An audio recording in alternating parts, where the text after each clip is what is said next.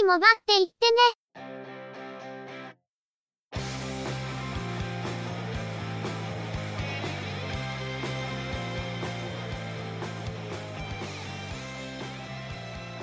通信業界、モバイル、アイティー に関するニュースや話題を取り上げ、中の人が意見を述べたり、製品レビューまがいのことをしたり、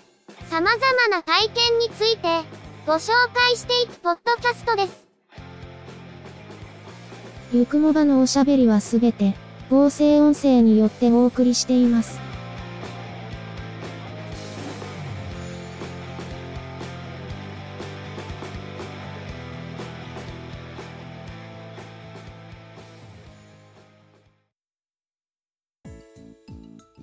ゆくもば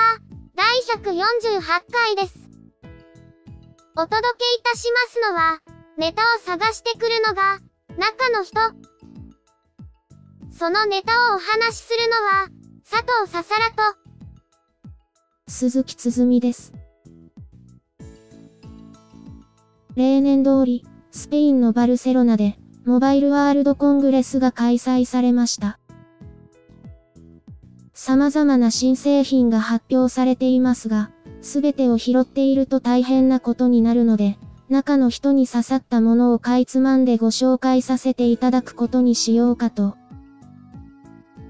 それはそうと、ついに中の人の自宅のネットワーク環境が エーディーエスエル から光回線になりましたね。エーディーエスエル は結構長い間使ってて、前に住んでいたところは、交換局から数百メートルしか離れていないという素晴らしい立地だったこともあって、エーディーエスエル のくせにコンスタントに下り じゅうメガビーピーエス くらい出てたんだけど、今のところに引っ越してきたら、エーディーエスエル がつながるほぼギリギリの距離で、速度もへったくれもなかったんだよね。これまで、大容量のデータをやり取りする必要があるときは、長時間ほったらかしにするか、テザリングを使うかで賄っていたんだけど、ついに光回線に乗り換えることにしたようで。工事はいちじかんかからずに終わって、接続設定も順調に済んだんですけど、元々の無線 ラン ルーターの設定変更に、思いのほか手間取りましたね。ネットワークの方が思っていたより順調に終わったと思ったんですが、別件で書類を印刷しようと、プリンターの電源を入れてみると、修理が必要な故障、とかいうエラーメッセージが出て使えなかったという。先日は、液晶テレビに接続しているハードディスクが突然読めなくなって、急遽外付けのハードディスクを買わなきゃいけなくなったんだよね。ハードディスクに続いて、今度はプリンターを買い替えなきゃいけないとか、マジですかって感じですよね。まあ、プリンターを買ったのがにせんじゅうさんねんのくがつでしたから、およそさんねんはんと考えると、まあ買い替えを考えるタイミングではあるかもしれませんけど、製品ラインナップを見てみたら、同じメーカーの同じクラスの製品を買おうとするとスペックが落とされていて、これまでよりも上位モデルを買わなきゃいけないという事実に直面。結局トップレンジの製品を買わなきゃいけなくなるなら、他のメーカーに乗り換えてもいいかなと思わないではないんだけど、そもそも利用頻度がそれほど高くないから、あまり高いプリンターを買ってもな、というのもあるんですよね。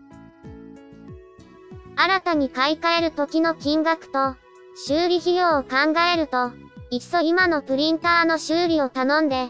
次壊れるまで使い潰す方がいいのかな。と思うくらい、非常に悩むところではあるんですよね。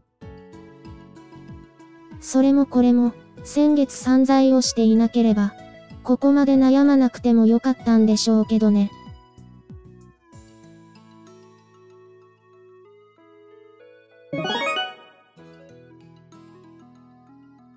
それでは、今回のニュースです。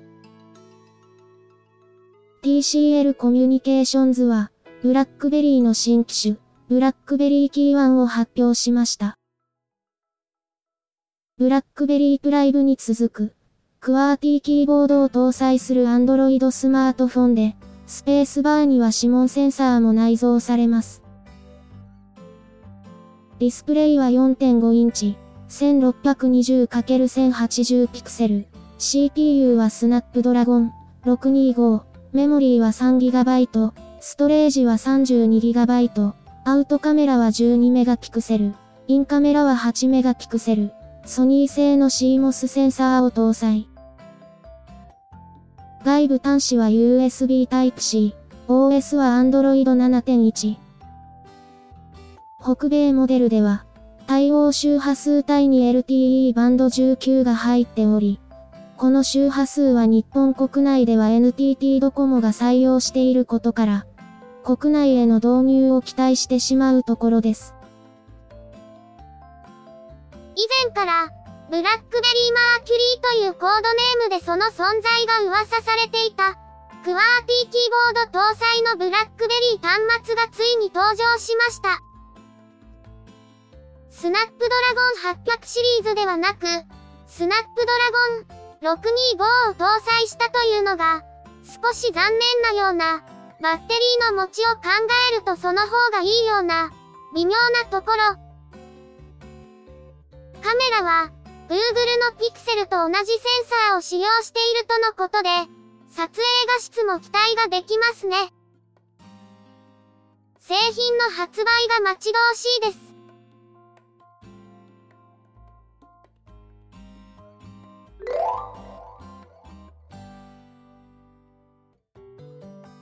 バルセロナで開催されたモバイルワールドコングレスで、ノキアは他社がノキアブランドで製造している携帯電話も展示していましたが、その中に往年の名機、ノキアさんさんいちゼロをリファインしたモデルがありました。オリジナルモデルはにせんねんに発売された ジーエスエム の携帯電話ですが、リファインモデルはこれをデザインモチーフとして、ディスプレイを大型化してカラーに、背面にカメラを搭載、ウェブブラウザーなどを搭載するという進化をさせて、新たな Nokia さんさんいちゼロとして世に出しました。スマートフォンではないので、通話の他は エスエムエス 以外のメールやメッセージの交換手段はなく、通信も スリージー や エルティーイー には対応しないので、日本では利用することができません。しかし、よんじゅうきゅうユーロ。約ろくせんえんという低価格で販売されるとのことですので、海外での通話専用端末としてはニーズがありそうです。名機、ノキアさんさんいちゼロが復活するという、ノキアファンは聞き逃せないニュースが飛び込んできました。ノキアの携帯電話には搭載されていたゲーム、スネークが搭載されているとか、ノキアの携帯電話を象徴するものの一つ、着信音、ノキアチューンも当然入っているそうです。ノキアチューンは、ピアノアレンジのものが好きでしたけど、今回搭載されるのは、木琴のような音のものみたいです。日本国内では使えませんが、海外通話用として欲しいという人はいるんじゃないかと思います。またこのほか、いちがつの シーイーエス で、Nokia ろくというミドルレンジスマートフォンの中国での販売を明らかにしていましたが、これのグローバル展開を発表したり、Nokia ご、Nokia さんというラインナップも発表したりと、今年は Nokia の復活が見られそうです。さんさんいちゼロのようなリバイバルは歓迎ですが、どうせなら、Nokia ろくろくさんゼロとか、イーきゅうじゅう とかもリバイバルしませんかね。あと、ろくいちにゼロクラシックとか、エヌななじゅうさん の復活もいい感じですが。それ全部、中の人が好きなモデルじゃないか。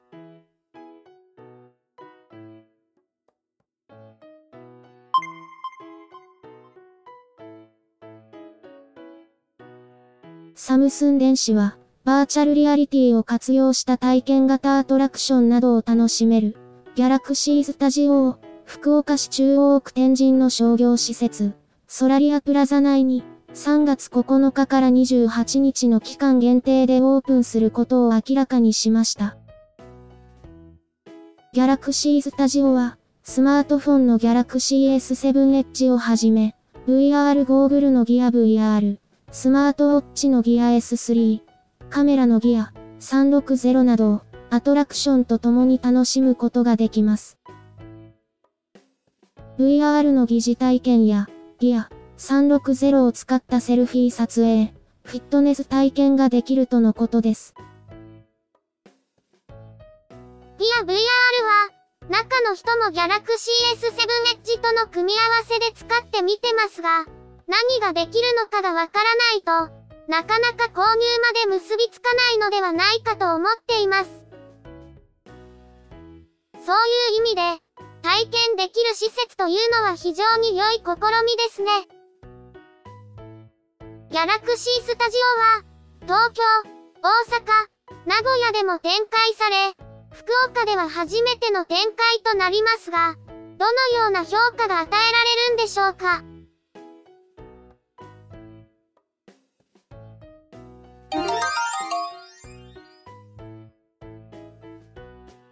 マイクロソフトは、ミクスドリアリティ、エムアール、複合現実の開発者向けに、特別仕様のエイサー製のヘッドセットを含む、開発者向けキットを出荷することを明らかにしました。このヘッドセットは、片目あたり せんよんひゃくよんじゅうかけるせんよんひゃくよんじゅう ピクセル、きゅうじゅうヘルツ の高解像度液晶を持ち、エイチディーエムアイにてんゼロ と ユーエスビーさんてんゼロ ケーブルのみで ピーシー と接続。ヘッドトラッキングを行うための外部センサーが不要で、プラグ&プレイですぐに使える点が最大の特徴とのこと。先に開発者向けに発売している、ホロレンズはそれ単体で動作しますが、今回発表されたものは ピーシー と接続して使用します。マイクロソフトは、ホロレンズの技術をベンダー各社に向け提供することを表明し、レノボやエイサーはホロレンズ互換ヘッドセットの開発を行っていますが、マイクロソフトはさんびゃくドル程度でこうした製品をユーザーが手に取れることを目標にしています。エーアール と エムアール の違いは結構わかりにくい感じもしますが、現実空間と仮想空間が相互に関連し合うという意味では共通しているのではないかなと思います。ナーブギアやアミュスフィアが ブイアール、オーグマーの基本機能が エーアール、オーグマーでオーディナルスケールを起動させた時が エムアール、という感じの理解でいいんでしょうか。うーん。よくわかんねえな。いや ブイアール もそうなんですけど、利用できる有益なコンテンツが増えないと、どうしても普及に弾みがつかない感じもありますから、開発者が増えて、開発ツールが出回っていくというのが望ましい形だと思います。こうした開発者キットがリリースされるのは、その第一歩ですから、成功してほしいですね。今回のニュースは以上です。さて、さんがついつかは、お台場ガンダムこと、ダイバーシティ東京プラザ前の実物大ガンダム立像の設置最終日だったとか。しかし、次のプロジェクトが始動しているそうで、なんでも次は、ユニコーンガンダムの実物大立像になるみたいです。しかもデストロイモード。ダイバーシティに、ニュータイプか強化人間でもいるんでしょうかね。お台場ガンダムは、にせんきゅうねんに初めてお台場の大地に立ち、一度撤去されましたが、にせんじゅうねんの夏に静岡、そしてにせんじゅうにねんの春に現在の場所に再び立ったわけですが、今回の展示終了の後は、展示の予定はないとのこと。お台場の象徴の一つであったことは間違いないと思うので、展示終了はちょっと寂しい感じですが、次のユニコーンガンダムが立つのもそれほど遠くないことのようですし、少しの辛抱ですね。もういっそのこと、お台場の東西南北に、ガンダム、ゴジラ、エヴァ、宇宙戦艦ヤマトあたりの実物大モニュメントを置いて、東京の守り神にしてはどうでしょうか。さすがにそんな巨大なものばかり、置く場所ないでしょ。その前に、そんなん見たら、外国人観光客がドン引きするわ。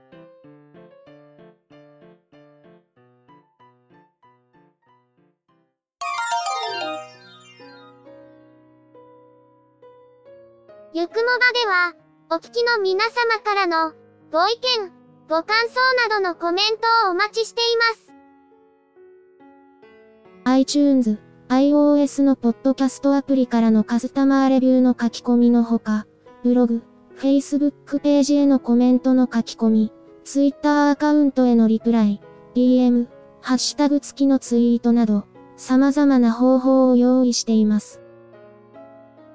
いずれの方法でも、いただいたコメントは、中の人はちゃんと目を通していますので、遠慮なくコメントいただけると嬉しく思います。また、いただいたコメントは、ゆくもばの中で紹介させていただければと思っています。ツイッターのアカウントは、アット ワイユーケーユーエムオービーエー、ハッシュタグは、シャープ ワイユーケーユーエムオービーエー です。ブログ、Facebook ページなどは、番組名でググったら出てきますので、ぜひ、検索してみてくださいね。また、YouTube 動画へのいいね評価、チャンネル登録、コメントもいただけると、続けるモチベーションにつながりますので、ポッドキャストともども、どうぞよろしくお願いします。それでは、今回はこれで失礼いたします。また次回、皆様のお耳にかかれますように。ゆっくりもばっていってね、の制作は、音声合成に、チェビオ、クリエイティブスタジオ エス を使っています。内容の構成や編集、ネタ出しは、中の人、エーケーエー、ハイマウント、声の出演は、佐藤ささらと、鈴木つづみでした。